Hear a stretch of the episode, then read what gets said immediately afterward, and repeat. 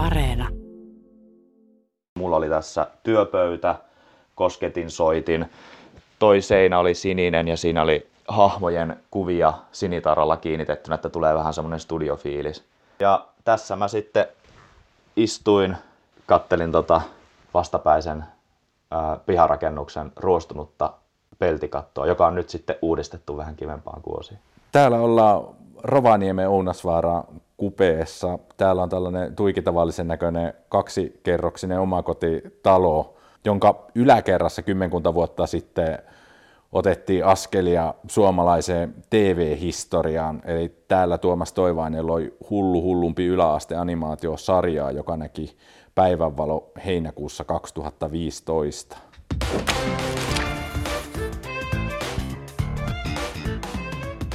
Osasiko teini-ikäinen Tuomas Toivainen tuolloin ajatella, että hullu hullumpi yläasteesta tulee hitti, jonka tarina jatkuu vielä tänäkin päivänä?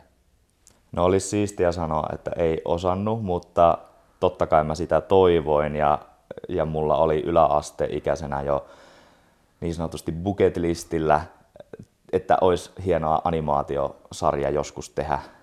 Että tuota, kyllä semmoinen niin kuin, ajatus ja unelma oli olemassa. Ei se silleen täysin utopistiselta tuntunut. Täällä sä teit tosiaan kaiken. Käsikirjoitit, ohjasit, kuvitit, animoit, ääninäyttelit, teit musiikkia, nauhoitit ääniä ja ties mitä muuta siihen päälle. Niin minkälainen ihmelapsi Tuomas oli pienenä? No sitä pitäisi varmaan kysyä sitten päiväkodin tädeiltä tai vanhemmilta, mutta tota, taiteellinen tai tuommoinen luova. Tykkäsin paljon piirrellä pienenä. Joskus ehkä neljävuotiaana, viisivuotiaana muhun iski kunnollinen piirustusvimma vai olisiko ollut joskus aikaisemmin jo. Mulla oli aina semmoisia kausia, että mä saatoin fanittaa tosi paljon jotakin muumeja tai sitten akuankkaa esimerkiksi. Se oli, se oli niin kuin yksi iso fanituksen kohde pienenä. Tykkäsin paljon piirillä akuankkoja. Ja, ja tuota sitten myöhemmin tuli sitten Simpsonit, South Parkit, tämmöiset niin aikuisten animaatiosarjat. Toki myös sitten tämmöinen kuin vanha sketsihuumori, kummelit, Uuno Turhapurot, niin ne on ollut hyvin rakkaita mulle jostakin sieltä, sieltä niin kuin herkästä 10, 11, 12-vuotiaan iästä asti. Sitähän sanotaan, että kun ihminen on, tai on kuullut sanottavan, että kun ihminen on noin 12-vuotias, niin semmoiset asiat, mitä silloin imee itteensä, niin ne kolahtaa niin kovasti, että ne seuraa sitten loppuelämänsä. Sä oot paitsi taiteellisesti lahjakas, myös teknisesti hyvin taitava. Ei varmaan ihan joka pojalta onnistu animaation tekeminen ja kaikki äänityöskentely ja musiikin soittaminen, niin missä vaiheessa tämä tekninen kiinnostus alkoi herätä? No, mä luulen, että aika pienenä se on tapahtunut. Että mä oon ollut kyllä niin kuin animaatiosta, tai olen tykännyt katsoa animaatioita, niin kuin tosi moni lapsi varmasti tykkääkin katsoa. Ja Ensi, no siis varhaisin muisto jonkunlaista animaatioviritelmästä mulla on semmoinen, kun tota, mä olin viisivuotias tai kuusivuotias, mä raken, rakensin tota semmoisen pahvista semmoisen niin mukamas pienen TVn, ja sitten olin piirtänyt A4 ää, tästä, kun Samu Sirkan joulutervehdys pyörii aina joulusin telkkarissa, ja siinä on se Akuankka-animaatio, missä Akuankka on siinä lahjanpakkaus linjalla ja sieltä torvesta sen pomo aina huutelee sille kaikkia. Niin mä olin sen niin kuin lyhärin vähän niin kuin storyboardimaisesti niin kuin tarinan piirtänyt A4 niin kuin ulkomuistista.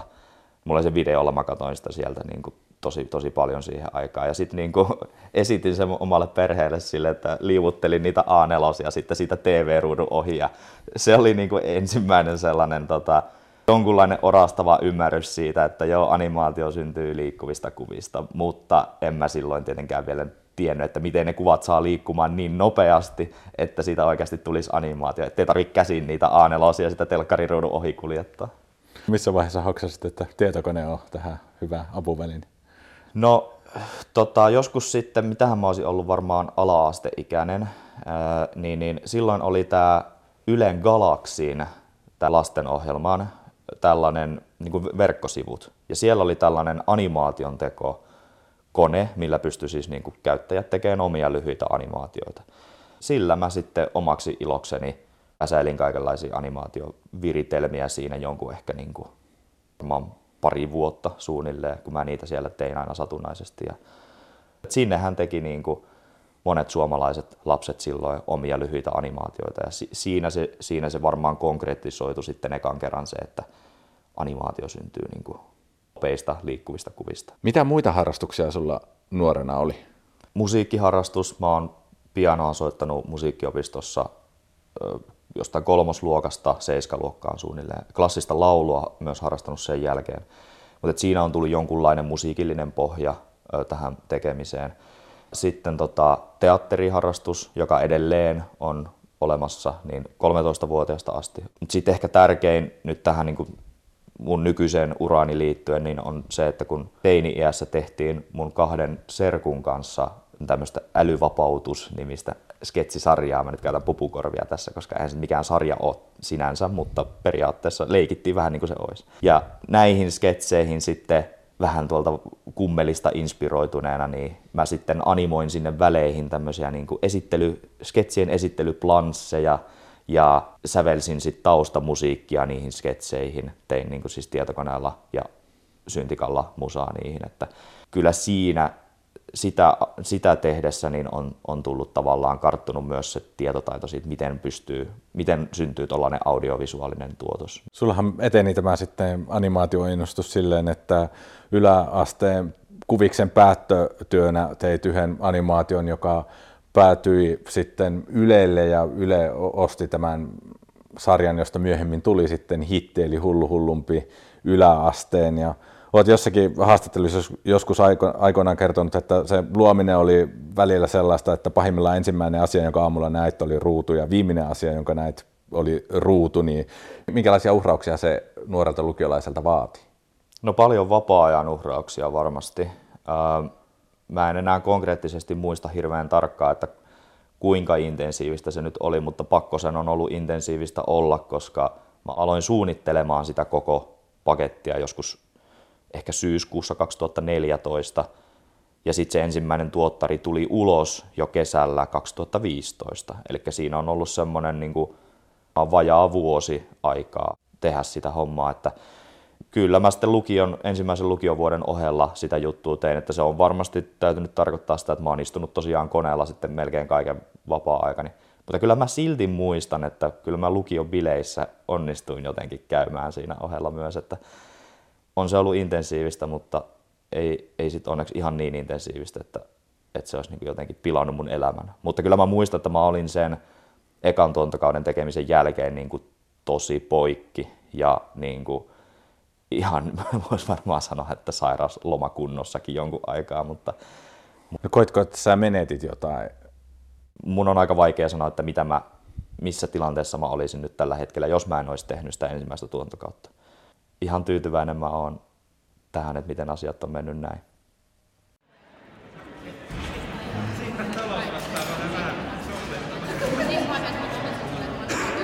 Olemme ajaneet läpi harmaan kaupungin ja saapuneet Lapin yliopistolle ja Tuomas Toivainen on luvannut meille esitellä työhuonetta, jossa hullumppi yläaste syntyy tänä päivänä. Joo, eli täällä taiteiden siivessä, F-siivessä, Arktotilossa, missä on myös muita tällaisia startup-yrityksiä, niin täältä löytyy tämä mun toimistoni. Ovessa tai tuossa ikkunassa on neljä hulluhullumpi hahmoa ja avainta kääntämällä päästään. Ovet näyttää kuin oltaisiin pankkikonttoriin saapumassa, mutta täällä huoneessa näyttää jo huomattavasti erilaiselta. Täällä on Pöydillä on hirveä määrä paperia suhteellisen siistissä järjestyksessä. Täällä on kosketinsoittimia, isot televisiot ja täällä on myös jääkaappi. Taiteilija säilyttää sillä mehua ja kauramaitoa ja jotakin vanha, vanhentuneita jogurtteja. Tässä on sitten mun työpisteeni, missä mä työskentelen etäyhteyksien välityksellä useiden animaattorien, tuottajien ja muiden projektissa mukana olevien kanssa.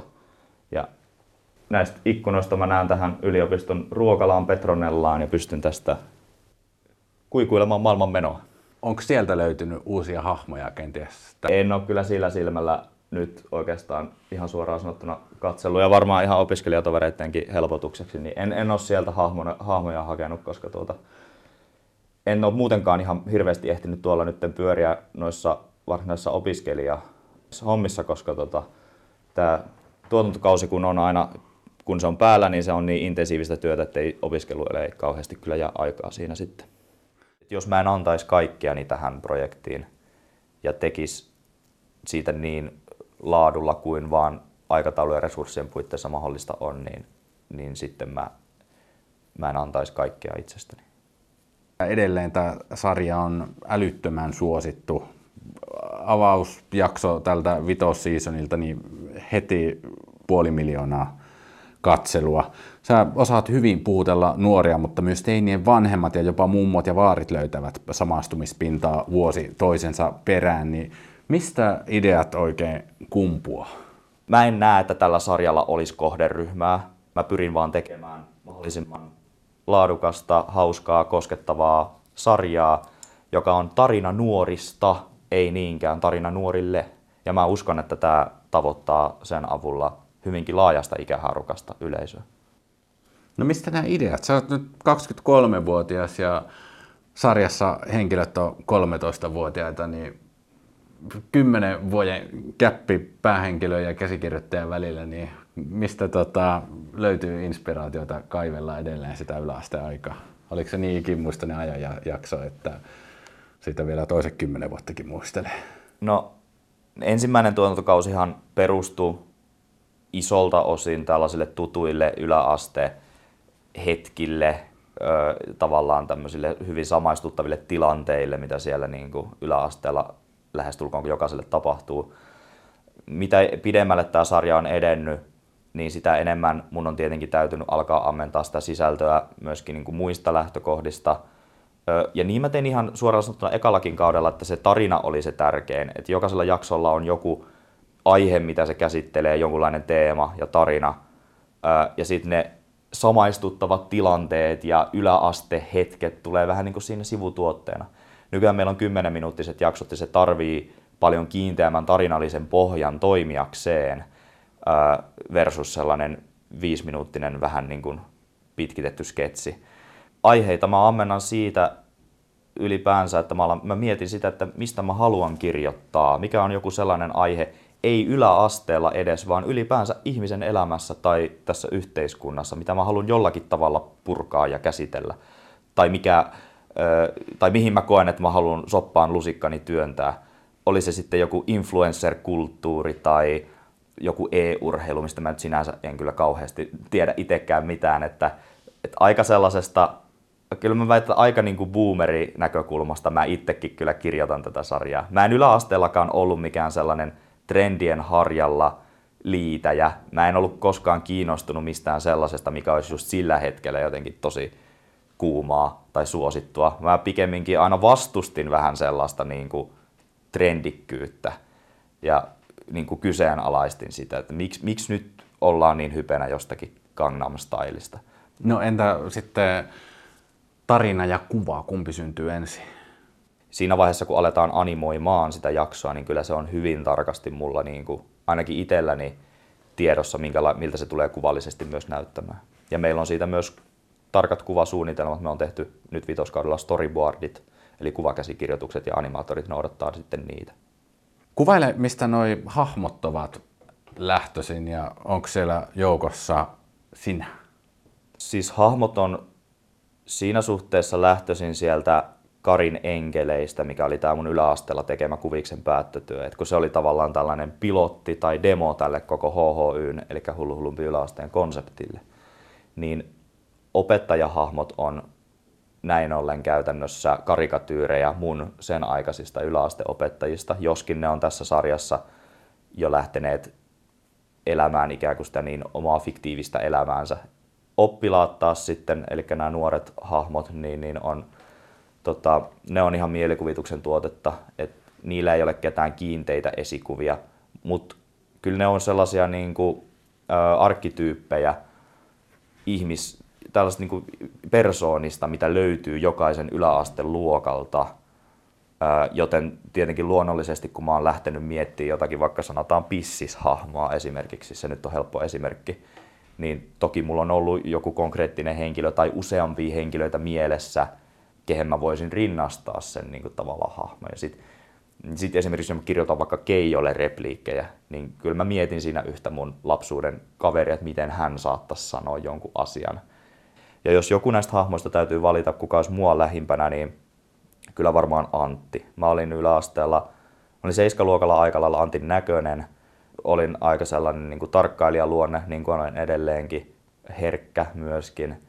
Ja ehkä niin kuin, ja podin, podin yläasteella myös samanlaisia, samantyyppisiä tollaisia rakkaushuolia ja ihmissuhdekiemuroita, mitä taas sitten Antti tässä sarjassa niin paljon, paljon kärjistetymmin poteet. Ei, ei niin nämä sarjan juonitapahtumat kaverin allergiamyrkytyksineen ynnä muineen, niin ei, ei niillä ole mitään totuuspohjaa, että niitä ei ole tapahtunut oikeasti, mutta ne teemat ja tuntemukset ja tunnelmat kumpuaa tietenkin sieltä omasta yläasteiästä.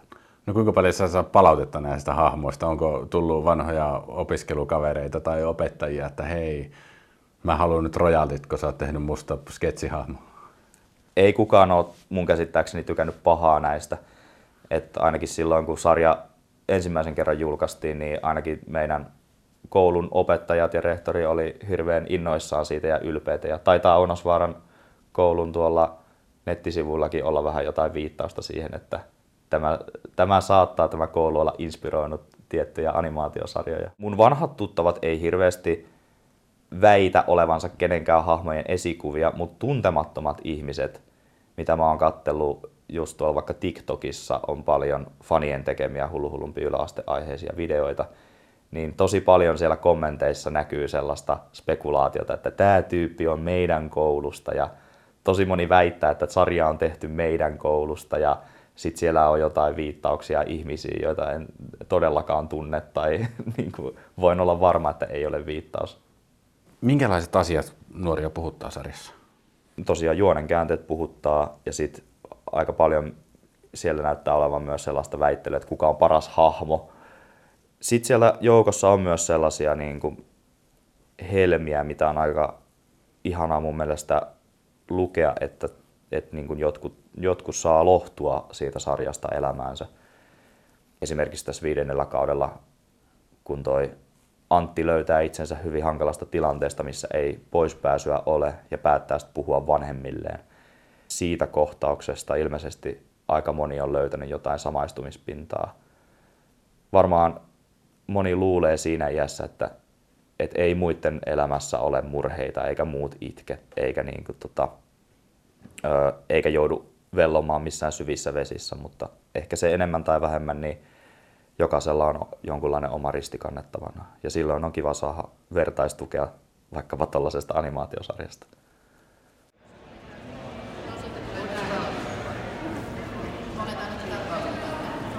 Mitä tuonpuoleinen Spede Pasanen mahtaisi sanoa Tuomas Toivaiselle nyt?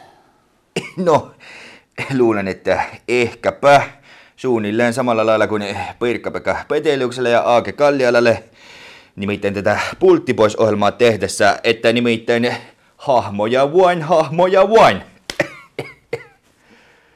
Spede Pasanen on su- suuri idoli ja sanoikin tuossa aikaisemmin jo, että nuorena tuli katsottua Uno Turha Purot, niin mikä Spedeessä viehättää?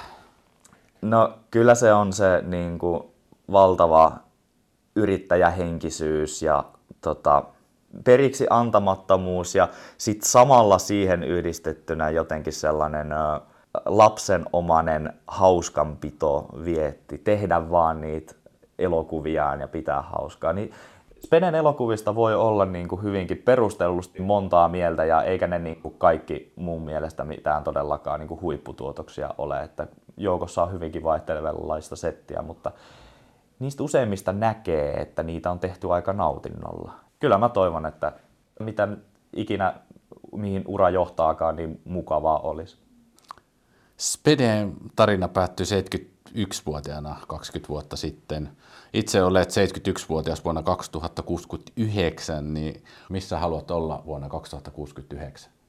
No mä toivon, että mut muistettaisiin sitten jonain päivänä, kun aika musta jättää, niin tarinankertojana, hahmojen ja maailmojen luojana, mikä on sitten inspiroinut mahdollisesti muita ihmisiä siinä matkan varrella. Mutta kyllä nyt on mun mielestä liian aikaista vielä mennä lupailemaan mitään sen suhteen, että missä sitten mahdollisesti 70-vuotiaana on vai onko, onko tota, tehnyt niin paljon töitä, että, että makaa jo haudassa sitten, niin toivottavasti ei. Sä oot nyt profiloitunut hullu hullumpi yläasteen tekijänä ja luojana, niin vieläkö se rooli kiinnostaa vai joko haluaisit laajentaa?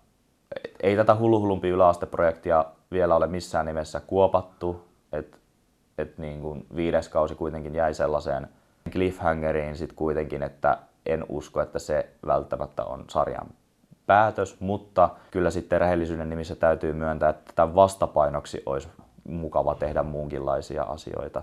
Ja ylipäänsä mä en näe, että mä välttämättä loppuelämääni tekisin nimenomaan animaatiota, vaan ylipäänsä olisi kiva laajentaa, laajentaa repertuaaria esimerkiksi vaikka sketsipuolelle tai, tai vaikka johonkin leffaprojektiin tai sitten tai ylipäänsä niin kuin kuvattuun TV-viihteeseen tai draamaan. Toivon, että kun tämän sarjan eteen on nähnyt kova työ, niin se myös ehkä toivottavasti alallakin jotenkin noterataan. Sarja on nyt esitetty Suomessa. Kiinnostaako ulkomaat? Mua jäisi hirveästi harmittamaan, että jos kaikkea potentiaalia ei hyödynnetä. Eli kyllä mä toivoisin, että tämä sarja saataisiin jonnekin ulkomaille myös myytyä. Ihan siksikin jo, että siitä, siitä tulisi sitten taloudellista varmuutta tähän mun yritystoimintaani. No paljonko animaattoriura tähän mennessä on tuonut tilille? No ei se henkilökohtaisesti kyllä musta rikasta ole tehnyt. Mä toivon, että pitkällä tehtäimellä se tekisi musta vauraan, sit kun mulla on enemmän sarjoja plakkarissa tai, tai jos mä onnistun tuotteistaan tämän hullu hullumpi yläasteen onnistuneella tavalla. Ollaan nyt täällä tosiaan sun työhuoneessa ja yritän vilkuilla täältä, että näkyykö täällä pöytälaatikkoa, niin onko sulla jotain suunnitelmia, joista voisit nyt tässä vaiheessa kertoa? Mitään hirveän konkreettista ei ole, ei ole sellaista, mistä nyt olisi mitenkään mielekästä tässä kohtaa kertoa varsinaisesti, mutta kirjaprojektit muun muassa kutkuttelee, että mahdollisesti jonkunlaista sarjakuvahommaa saattaisi jossain kohtaa tulla. Tämä on sitten toisaalta tämä on haastavaa, kun mä kuitenkin yksin aika paljon tätä hommaa puuran, että, että ei mulla ole tässä yhtiössä esimerkiksi niin kuin ketään yhtiökumppania, että silleen hyvin paljon tämä homma lepää omilla harteilla. Yksin on hankala edetä kauhean nopeasti, mutta kaikki asuu aika lailla etelässä ja ala pyörii etelässä ja mä oon itsekin miettinyt, että, että olisiko se sitten kuitenkin niin kuin järkevää muuttaa vaikka PK-seudulle jollakin aikajänteellä. Mä oon oikeastaan nyt vähän silleen tien haarassa, että mitä seuraavaksi. Nyt mä tällä hetkellä palaudun tuosta vitostuontokauden teke, tekoprosessista ja en ole vielä sitoutunut mihinkään isompiin juttuihin tulevaisuudessa, että tota niin, katsotaan mitä seuraavaksi keksii ja mikä tuntuu mielekkäältä. Niin olet tähän asti tosiaan Rovaniemeltä käsi toiminut etäyhteyksien päässä ja kaikkihan me nyt korona-aikana olemme oppineet, että etäyhteydet on ihan luonteva tapa tehdä töitä, mutta koet kuitenkin ilmeisesti, että pitäisi päässä enemmän pelipaikoille etelän verkostojen äärelle, että Rovaniemeltä käsin ei enää animaatiota pysty kovin pitkään tekemään vai? No animaatiota täältä pystyy tekemään, tai tätä hullu hullumpi yläastetta ainakin pystyy, koska me on aina tehty etätyönä tätä sarjaa ihan jo kauan ennen kuin koronasta oli mitään tietoakaan. Että korona ei ole tähän meidän tekemiseen käytännössä vaikuttanut juuri millään tavalla. Mutta sitten siinä etätyössä niin kätevältä kuin se kuulostaakin, varsinkin näinä aikoina, niin siinä on se kortin kääntöpuoli, että se on aika yksinäistä loppupeleissä. Siinä jää tosi paljon sellaista inhimillistä kommunikaatiota väliin. Että kyllä mä haluaisin ihan suoraan sanottuna niin maistaa kyllä sellaista oikein kunnon studioelämääkin, että voitaisiin työskennellä yhdessä paikassa. Tai sellaista, haluaisin olla koke, että millaista olisi olla tuollaisessa niin sanotussa writers roomissa muiden käsikirjoittajien kanssa kirjoittamassa jotain sarjaa. Kaikki tollanen on jäänyt kyllä jotenkin hyvin olemattomaksi tässä etätyöprokkiksessa sitten loppupeleissä. Kyllä mä toivoisin sitä, että voisi työpäivän jälkeen mennä sitten vaikka afterworkeille johonkin lähipubiin jonkun kanssa. Nyt sitä ei tapahdu, koska kaikki on etelässä et sillä, siinäkin suhteessa niin mä nyt en ole vielä kimpsuja ja kampsuja pakannut, että lähden niin kuin heti seuraavalla junalla etelään. Et mä oon vähän niin kuin tälleen nyt kahden vaiheella, että mikä tässä olisi järkevää.